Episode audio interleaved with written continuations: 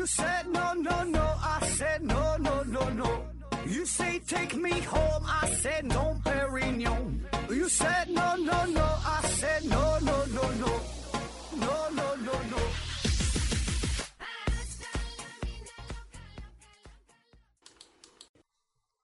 拼命探索，不计后果。欢迎您收听《思考盒子》，本节目由喜马拉雅平台独家播出。今天呢，还是回答听友的问题。第一个问题，只想普普通通的刘曙光啊、提问说：盒子老师你好，看 B 站主播呀讲柠檬的故事，真心觉得维生素 C 是好东西，抗癌还预防疾病，还能长寿。网上查资料呢，他们科学家也都是认为维生素 C 呢，呃没毛病啊，只是争论维生素 C 的用量。我买的维生素 C 说明书才建议吃四片儿，一片呢二点二毫克啊，怎么那么谨慎？听说吃药吃错了肾呐、会吃坏。那么你见过吃维生素 C 吃坏的吗？然后刘景呢回复他说，大量服用维生素 C 会产生中毒症状，嗯、即使是水呀、短时间大量饮用也会致死啊。有些事情呢不需要看身边有没有发生，哎，就好像我没见到过得艾滋病的人，不代表这个世界没有艾滋病病人。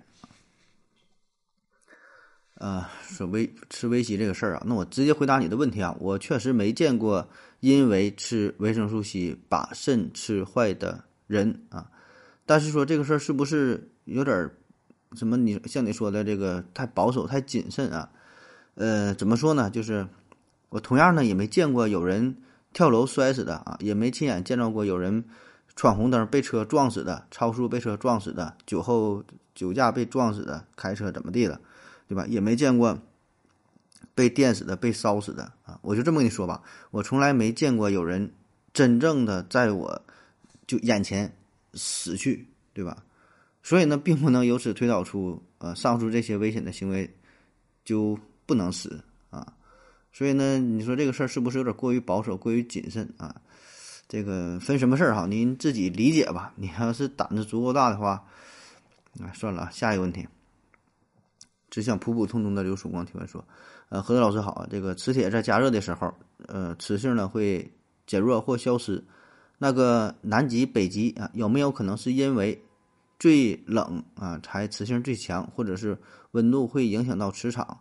呃，金星太热了，没有磁场，乱转了都啊。有些行星说它质量很大，看起来呢也没多大啊，就说人家密度大，考虑到星星的温度了嘛。”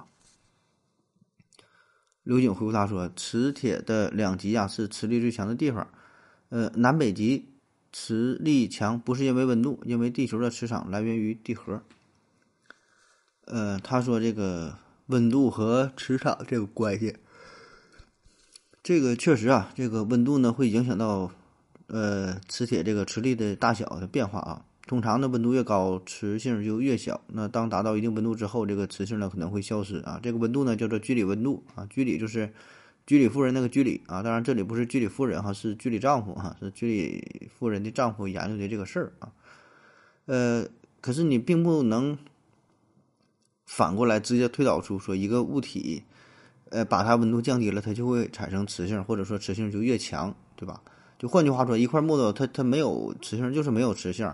你把它降到零下十度、零下二十度、零下一百度、零下二百度，它也不会产生磁场。呃，然后回答回答你的问题说，这个地球的南北极有没有可能是因为它最冷，才磁性最强啊？首先，这个南北极确实比较冷哈。其次呢，就是南北极它这个位置是处于两极，对吧？嗯、所以呢，你你按你的说法呢，倒是有这种可能性，不能完全排除，对吧？但是呢，就是温度的变化，两极和赤道相比，它也差不了太多的温度，它也就是就能差到能差一百度啊，对吧？就是正负五十度左右呗，这么之间的变化。但是说真正这个说物体加热，磁体这磁铁被加热，那都是给它点着了，加热了，对吧？加热到几百度啊，好几百度之后，它这个磁性呢才会发生变化。所以呢，对于地球来说，你这么百十来度的温度，是否会影响到磁场啊，或者是影响这么明显？我觉得呢，呃，这种可能性呢并不太大啊。下一个问题啊，何子老师你好，网上呢看丁香医生一篇文章说，呃，造口人呃非常痛苦，有生理上的、心理上的，难道就没有其他的办法吗？比如人造的管子，或者是亲人，或者是移植肠子？呃，刚听你讲这干细胞，干细胞能不能弄个肠子？然后有人回复他说，目前的医疗技术还没做到啊，干细胞的技术也没有普及。嗯，说这个造口人呐，所谓的造口人就是，嗯，比如说有一些这个就是肠道肿瘤啊，直肠肿瘤什么，就就这种肠道肿瘤就没法排便嘛。呃，手术之后了，就是把这个把这个把这个肠子直接连在肚皮上，就造口啊，然后确实很很不方便，对吧？呃，对于生活很大影响，这生活质量呢会会严重的下降啊，这造口。那么说，既然说这个干细胞嘛，对吧？什么都能都都能形成，变成各种器官。哎，那怎么就不能弄根肠子啊？这个想法是很好啊，但是直接回答你的问题就是能不能这个事儿，呃，单纯从从能不能的角度回答，这个干细胞确实是能啊，它有很很很强大的这个功能。但问题是呢，现在这个事儿呢，呃，仍然还不成熟，呃，很多方面吧，很多问题没有解决啊，技术层面的，加上这个。这个资金呐，等等吧，就是说，这这个事儿在临床上现在还是完全没有推广开，哪怕是在实验室呢，也可能还是处于一个刚刚起步的阶段啊。但是说这干细胞未来保证是有很大的市场，也是未来一个发展大的方向啊。可是现在远远没有达到你随心所欲，就就就说缺什么零件儿就用这个干细胞培养一个器官，培养一个零件儿然后给身体上这么换一下这样啊，这个差的太多了。下一个问题，小九峰提问说。嗯，何总啊，你好，想问一个问题。都说呀，欧美人能歌善舞，呃，南美巴西人呢是能歌善舞，非洲人节奏感很好，能歌善舞，日韩，呃，朝鲜族能歌善舞，然后中国少数民族也能歌善舞，好像全世界除了汉族，其他各地方人都是能歌善舞，这样对吗？化水为冰回复说，京剧、豫剧、黄梅戏等不是吗？刘颖回复说，当然不是啊，汉族也有汉汉族也有汉族的歌舞表演。呃，看看宫廷剧你会收获很多。夜空闪烁，风儿吹过，说你家是哪个省？你去百度一下，没准啊，你家也能歌善舞。感觉这玩意儿就是一个形容词而已。说这个，咱有一个感觉哈，不管是中国、外国哈，除了汉族都能歌善舞。其实你可以看一下这组数据啊，就是在我国，就是所有的登记在册的这些舞蹈家里边，汉族呢是占据了多大绝大多数。呃，在所有的歌唱家里边。呃，汉族呢也是占据了绝大多数。OK 啊，咱用数据说话回答完毕。下一个问题，这一天天的提问说，为什么用过的枕头、手套、穿过的白衣服都会随着时间的流逝逐渐变黄？幸福的夏乐回复说，变黄可能是有点上火了呗啊。刘景回复他说，这个纤维的氧化啊，说这个白色的东西逐渐变黄啊，这个变黄，对这位朋友不说嘛，就是这个什么纤维啥被氧化了。呃，就经过阳光的照射呀，什么紫外线呐，加上什么潮湿啊等等吧，这些因素呗，导致了物质的氧化啊。那你可能说会说，那别的东西咋没变呢？对吧？就白色东西变吗？这个呢也不是啊。其实所有的东西它都会被氧化，跟它的颜色没有关系。只不过呢，其他的东西被氧化之后，变化不会那么明显。对吧？黑色的东西也会被氧化，黄色的东西也会被氧化，绿色东西也会被氧化啊，也都会有一些，就是就理论上也会就是淡淡的泛黄啊。可是这些东西它它它变黄之后，它也不会有什么影响，起码在视觉上你很难察觉。而白色的东西本身白的嘛，对吧？它变了稍微有一点改变的话，就会显得很明显。下一个问题，Kevin 六三幺零幺零三六提问说：“呃，何总你好。”为什么反偷猎、打击毒品犯罪和反走私查获到的违法物品呢，都会公布他们的价格？这些违禁物品在正常市场上没有实际价值，呃，甚至对自然生态、社会治安、商业环境都有很严重的危害。公布这些违禁物品在黑市上流通的超高价格，岂不是更容易？诱惑人们从事这样的违法犯罪活动啊！有人回复他说：“这个呀是，呃，有些呢公布价格是为了定罪啊，包括包括到位和走私，应该是走私，还有什么就是犯罪活动呗。然后根据这个价值因素进行量刑啊，对，这说的对。下一下一个问题，本来面目全非提问说何总啊，突然想到一个疑惑，突然有一个疑惑，就是团伙作案，除了一锅端之外，媒体报道的案例，呃，给我的感觉呀，绝大部分都是老大最后才被抓到啊，很多团伙二号三号早抓到了，就是老大一直抓不到。我的疑惑是，虽然老大各种资源信息。无疑是碾压于手下，但也不至于说每次都是老大最后被抓到逍遥法外。警察能不能出几个一手一出手就先抓到老大的这种典型的案例？呃，飘海刘洋回复他说：“因为做事的人更容易抓，老大不会带头在前线。呃，老大通常都是就是最后抓的哈，不会不会第一个被抓，被抓的都是手下。”嗯，这个原因非常多呀，就像你提到的各种资源呐，然后它有各种优势，对吧？它也不会说出现在第一线。嗯，真正说出去第一线打打杀杀战斗的，保证都是小弟，对吧？他也是藏在背后，挺不容易抓到。那么，呃，我就从概率的角度来分析一下吧。就比如说咱们这个打扑克啊，你抓到大王和小王的概率非常低啊，因为。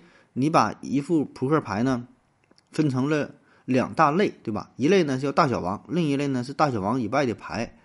所以呢，你说是两类，但这两类的比例是不均等的，对吧？大小王是明显是很少很少啊。同样呢，你把这个一个犯罪团伙呢分成老大和老大以外的人，那那当然这两个比例，这老大他他只有一个呀，那老大以外的人可能是几个、几十个，甚至是上百个。那从概率的角度，这个老大呢，保证是不容易被抓到，老大以外的人才容易被抓到，对吧？就像你抓大小王，你毕竟抓手里有大小王的这个几率一定是比较低的，对吧？手里一定是别的乱七八糟的牌啊。那么看新闻呢，我们也是比较留意关心老大的事儿，对吧？手下那些张三李四什么谁被抓了，你也不会在意这些问题啊。所以说，如果说一个队伍当中，有一个老大，有九十九个小弟，那么按照概率来说，那得有一百，得有一百个案子，对吧？就是被抓一百次，那么才能有一次老大先被抓到的案例。那其余那个九十九次，呃，就概率上来说吧，就先抓的都是小弟，啊，所以你你这么一算的话，这老大后抓成是很正常的事儿。下一个问题，法号绝空提问说。盒子老弟在强子对撞机那期节目，你说你觉得最恐怖的是撞了那么久啊，啥也没发现。你这句话不太理解，能解释一下不？呃，说这个强制强强制对撞机哈，欧洲的强制对撞机啊，你说这事儿我就有点忘了，我当时是在什么语境下说的啊？我就可能也就是随口一说，也也没有没有没有什么别的意思啊。呃，我就直直接回答你的问题嘛，你说。强子对撞机撞了这么久，啥也没撞出来，很恐怖。我现在感觉可能呢，就是因为科技被锁死了呗。就是我们人类现在通过人类现有的最牛逼的、最高端的手段，对吧？最牛逼的科学技术去探究大自然，然后研究这么长时间，仍然是没有答案，没有任何突破啊。那感觉人类就是走进了死胡同，没法继续前行啊。所以呢，感觉就很恐怖嘛。下一个问题，这一天天地提问说，嗯，看到现在呀，有一些小国将这个比特币作为法定货币，如果比特币成为国际上大部分国家都认可的支付结算货币，美国的美元霸权是不是就没有了？刘景回复他说，理论上是这样的，任何一种货币被全世界作为结算货币，美国美元都会走下神，美元都会走下神坛。但是呢，比特币是有限货币，发行量啊是有限的，所以在实际运营当中呢，很难单独使用。有人回复说：“说的对啊，关键是大部分国家都认可这一点嘛，呃，就做不到。”说这个 美元比特币的关系，呃，单纯你这个问题吧，并不难回答啊，因为你已经给出了足够多的假设啊，就是让这个比特币成为国际上大部分国家都认可的一种支付结算货币，对吧？那如果这个前提成立的话，那结果自然就是美元的霸权地位，呃，会受到很大的威胁，甚至说它它消失了，对吧？那么比特币就成为了呃全世界公认的这种最重要的货币了，对吧？嗯，这个结论是不难哈，但是呢，你这个问题可以引发出一些呃另外的一些思考，就是这个比特币是否会真的取代美元成为新型的世界公认结算货币，然后美元走向衰败呢？这个事儿会不会出现呢？如果出现，是什么时候出现呢？哎，这个问题我们可以想一想哈。那这分为两个方面，第一呢，就是从美元的角度来说啊，一个呢就是从第二个就是从这个比特币的角度来说。那从美元的角度出发，呃，美元的衰败呀是一种必然啊。为啥说美元衰败是种必然？哈，咱不是唱衰美国，唱衰美元。这个一个一个国家的它的这个货币啊，是否能成为国际货币，背后最直接的原因就是这个国家的综合实力，对吧？那美国国家如果逐渐衰败的话，那么美元地位自然也是会随之下降。那美元为啥能成为现在最重要的国际公认的国际货币啊？支配国际经济社会这好几十年，你看从二战之后，它就成为这个世界公认这个这个结算货币，对吧？它与直接与黄黄金挂钩，别的国家呢再跟这个美元，嗯，这个挂钩，对吧？原因很简单，就是美国经济实力在那摆着呢，啊，一直是世界第一啊，也是唯一的这个超级大国，对吧？这个实力搁这摆着呢。那谁谁谁也比不了人家，确实如此。那么它的货币自然就会支配着整个世界的金融市场，这是毋庸置疑的。但是呢，我们呢也可以看得出来，近些年来美国的国力开始逐渐走下坡路啊。虽然仍然是世界第一，但是跟呃过去那种绝对统治的地位相比，他自己跟自己比是开始走下坡路。那么在国际上的地位，呃，也不像原来。那么牢固，对吧？说绝对统治，哎，现在已经看来啊，它不是不是这样了。所以这样带来的结果就是，美元的经济地位，对吧，也是一路下滑。那么在未来某一天，美元被其他某种货币取代，我说呢，这是一种必然，对吧？那哪个国家崛起了，变得更加强强大了，那它的这种货币自然呢就会得到更多数国家的认可，成为国际。货币啊，这个国际结算货币，对吧？这就是大伙儿都公认的取代美元的这个地位了。那另一方面呢，就是说这个比特币的事儿啊，说如果美元被取代的话，是不是呃比特币啊？这个呢还这个不一定啊。这事儿呢，因为比特币它并不是确切的某一国家的货币，对吧？你要说是美元、什么英英镑、什么什么日元、德国马克，对吧？这这没有这些，是欧元，对吧？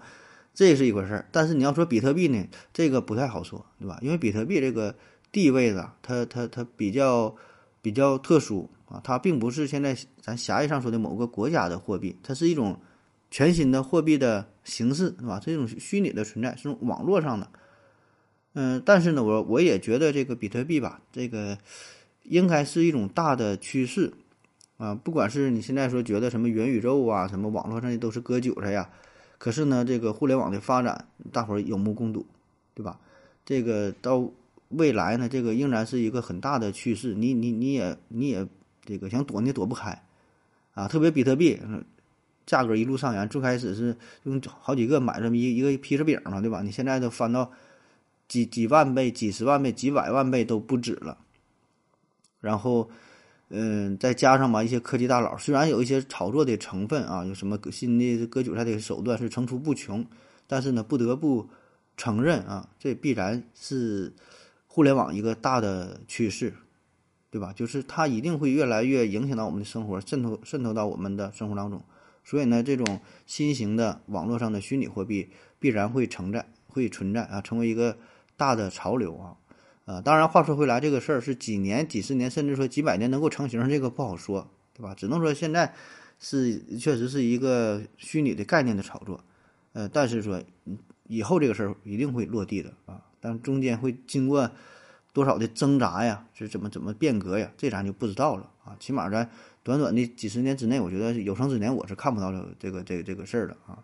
但是未来吧，一定会有这么一种货币啊！当然那时候可能不叫比特币，叫别的一种什么网络的虚拟货币，这种全新的货币形式，呃，会统一整个世界的金融市场，包括这个网络网络市场啊。下一个问题，嗯，阿兰张 EQ 提问说：“何总，我又来了啊！非常感谢你回答了之前我那个关于高德地图比例尺是否有意义的问题。我后来想明白了啊，我原来以为啊自己观察的很仔细，其实呢还是不够仔细。我之前问为什么黑龙江移到海南比例尺不变啊，其实类似高德这样的软件用的其实确实是麦卡托投影啊，也没有什么黑科技，只不过是软件测量到你手指缩放的动作以后。”才会以屏幕水平中线纬度为基准刷新比例尺，也就是说，从海南平移到黑龙江，你稍微缩放一下，同样一百公里的比例尺就突然变长了，呃，适应屏幕中心的纬度啊，我算是想明白了。啊，这是一个听友的反馈啊，这个感谢对咱们节目的支持啊。虽然我说的你听懂了，但是你说的我也没太看懂，反正你你能懂了，我就很欣慰啊。下一个问题。矿山的男人提问说：“为啥停在屏幕旁边或屏幕上的苍蝇不会被屏幕播放的视频吓跑？”幸福的夏洛回复他说：“据说呀，在苍蝇的感知里，人的动作都非常慢。”刘景呢回复他说：“对苍蝇而言，屏幕过于广大，苍蝇只能感到很小一部分的像素点啊，会有色彩和明暗的变化，但这些变化呀，对苍蝇来说构不成威胁，所以苍蝇不会跑。所以苍蝇落在屏幕上，你怎么动鼠标啥的动它，这个苍蝇不跑啊？”呃，主要呢有两方面的原因。第一呢，就是苍蝇的眼睛的组成啊，苍蝇的眼睛呢，它是也是复眼结构啊。呃，每个这个复眼上边呢，有多达六千多个小的眼睛所组成。哎，那么这个系统呢，非常强大，呃，可以呢带来接近三百六十度的全方位的视野，哎，看的很牛逼哈。所以咱平时打苍蝇都不好打，哎，那可问题是，它这个眼睛啊，感知的是啥呢？叫偏振光。啊，偏振光跟咱们直接看的大自然当中的这个这个这个这个可见光的效果呢不一样啊。它从自然光源当中获取的这个信号啊，就这些非偏振光的话呢，都是呃滤过加工之后的偏振光才能真正的进入到苍蝇的眼睛当中，它才能获取到。然后呢，依据这些偏振光的摄入方向来进行定位和导航。那么电脑屏幕上发出的这个光线呢，呃，已经是被加工过的偏振光，它跟这个自然光呢是不一样的。所以呢，屏幕发出的这个光，它有着特定的振动的方向。那么在到达苍蝇的眼睛之后，相当于经过了二次的加工。那么很多光线呢，这个信号呢就会被受到阻挡。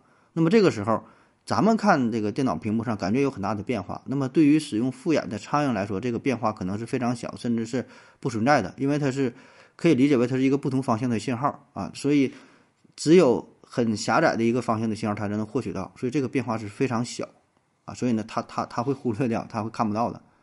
而当你这个挥动苍蝇拍，你想打它的时候，这个是一个现实的这个就是三维的立体的这个这个信号嘛。那么这个偏振光呢，它会呃就感知的获取的信息呢是比较多的啊。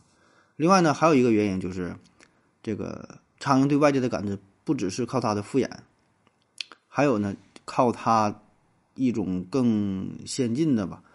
嗯，一种一个一个感受器算是，就是它身体上有一个呃叫什么，像一个绒毛的非常细小的绒毛的结构。这个绒毛非常的敏锐，可以察觉到周围的空气的流动，就像就就风啊，小风哎，很小很小才能感觉到。还有呢，就是冷热的变化。那么，当你在试图靠近苍蝇的时候，哎，就会带来周围空气细微的改变，就你感觉你非常轻了。它不是声音轻重的问题，是你往上动它的时候，它就有一个空气气流的变化，加上一个温度的变化，那么它都能感知到，它就跑了。所以呢，你在屏幕上你再怎么动啊，它第一它没没有这个温度的变化，第二呢没有空气的流动，对吧？再加上这个偏振光的效果，所以它的它感受不到这些东西啊，它就不躲了。下一个问题啊，最后一个问题，嗯，阿兰张啊提问说，还有一个问题，嗯。我记得之前呢，有个听友提问啊，说问您，呃，你自己觉得自己是否是不是一个有科学精神的人儿啊？你的回答是先定义一下什么是人儿啊？我就猜测呀，呃，是不是当你面对这个不想回答或者是不便于回答问题的时候，就用呃定义的模糊性躲避一些，躲避一下啊，以免造成不必要的麻烦。如果确实如此，你可以从我这个问题里挑一些毛病，比如首先你得定义一下什么是问题，什么是回答。我就懂了，哈哈哈，没别的意思，衷心祝愿思考合作越办越好啊！谢谢何总。刘景回复他说：“对于个人而言，某种精神不是必须的，讨论人是否有某种精神没有意义。”呃，这是之前的一个问题哈，说我就是有个人问我说有没有科学精神，然后我说你得先定义一下什么是人啊，然后然后然后再怎么再讨论啊，就是相当于没回答，顾左右而言他，哎，跟他扯了个犊子啊。呃，如果您是咱的老听友的话，可以发现哈，就是我在回答听友问题的时候，呃，时不时呢，经常会用两句话。第一呢，就是呃，先问是不是，再问为什么。呃，还有一句话呢，就是你先定义啊，什么什么是是什么什么，然后呢，咱们再去讨论，对吧？你定义了，你不定义啊，咱没法回答啊。呃，其实这这两种说辞吧，可以放在很多很多的问题上，对吧？呃，说白了就是，如果要是这么唠嗑的话，就就没没朋友，对吧？任何一个问题你都可以回答成，你得先定义这个东西是啥，咱们再去讨论啊。这就是看似上升到哲学层面，实际上呢，就是就是不好好聊天儿，对吧？所以呢，我偶尔会这么去用，但是呢，不不会经常去用，不会说每个问题都这么去说啊。就是呃，基本我觉得一个问题有点不合时宜。呃，或者确实有一些问题是问的比较模糊，不便于回答，呃，或者是有着有着这个这个明确有明确有争议的地方，再有呢问的就是没有什么水平等等吧，呃，确实就是有这个问题，就是有有不想的，有不能的各种情况吧，然后我会用这两种托词哈，再这么去说，呃，所以我也是，呃。就你既然问这个事儿的话，我也是澄清一下哈。我通常不会这么去说，对吧？你也能够感受得到啊。咱咱这个做节目呢，还是以轻松娱乐的方式就是为主啊，也不太想呃非得钻牛角尖儿啊，咬文嚼字儿啊。咱也不是这种人儿，对吧？除非是一些特别有歧义的地方，然后呃大众也是很难达到共识的时候，我才会这么去说。对吧？就是但凡是一些可能大伙儿普遍没有什么太大误解的，咱也就是这么去聊了，也没有必要把每个词儿都重新定义一下。那么说话那也太累了啊。嗯，然后再回答你的问题，说我是否是一个有科学精神的人啊？那如果说你要直接这么去问的话，嗯，问我自我感觉有没有？那我回答就是有，对吧？你问我有没有？我觉得我有科学精神啊。可是这里边吧，科学精神这个词儿吧，我觉得。现在已经有点儿用的泛滥了，有点儿被玩坏了！感觉好像不是，啊不是夸人吧？你说你有科学精神，你家都有科学精神呢，感觉说这人好像有病似的，对吧？啊，所以我就我不想把这个事儿拿出来去讨论啊！而且就说啥，这个所谓的这种精神这种东西吧，呃，每个人的理解呢都不一样。就是我理解的啊，我说我感觉我有科学精神，和你想到的那种科学精神。可能它不是一回事儿，啊，就像经常举的例子，有人问那个爱因斯坦说：“你是否相信有上帝？”爱因斯坦爱因斯坦说：“是我相信有上帝啊，但我相信的是斯宾诺莎的上帝，啊，所以呢，同样说的都是上帝，但说的呢根本它就不是一个上帝，一个呢是圣经当中的上帝啊，一个是斯宾诺莎这个上帝，而这个斯宾诺莎的上帝，而斯宾诺莎呢，恰恰很多人把他当成是这个无神论者，对吧？是他根本就不相信上帝啊，所以呢，人家说的这个上帝和这个。教徒口中说的上帝是，它是两回事儿啊。当然了，我举这个例子绝不是想自比爱因斯坦啊。咱虽然不要脸，但也不至于这么不要脸。我只是想说，这个同样一个词语，呃，不同人的理解呢是完全不一样的，甚至是完全相反的意思。所以呢，你问就是别人，也不只是说你在我这里提问，对吧？就你跟别人聊天的时候也是如此。就这种定义的什么，就这种词儿，不像。你问一个人说的，你你你有没有奔驰车，对吧？你家里有没有劳斯莱斯？这个问题很好回答，我有就是有，没有就是没有，没有什么这个歧义。但是你问到你有没有科学精神，或者是说你你有没有什么就这种这种，呃，定义比较模糊的事儿，你问他有没有的时候，人家很难去回答，他只能从自身的自我的角度去给出一个答案。但是这个答案呢，跟你想问的可能是两码事儿，而且你得到这个答案之后，我觉得意义也。不大，对吧？我说我有科学精神和没有科学精神又能怎么地呢？对吧？所以我觉得这个问题，这本身这就不是一个特别好的问题吧，就是毫无意义。你问我有没有怎么地，问我怎么怎么地，那我能怎么怎么地，对吧？好了，今天节目就这样，感谢各位收听，谢谢大家，再见。感谢您的聆听。如果您也想提问的话，请在喜马拉雅平台搜索“西西弗斯 FM”，在最新一期的节目下方留言即可。欢迎您的参与，我在这里等你哦。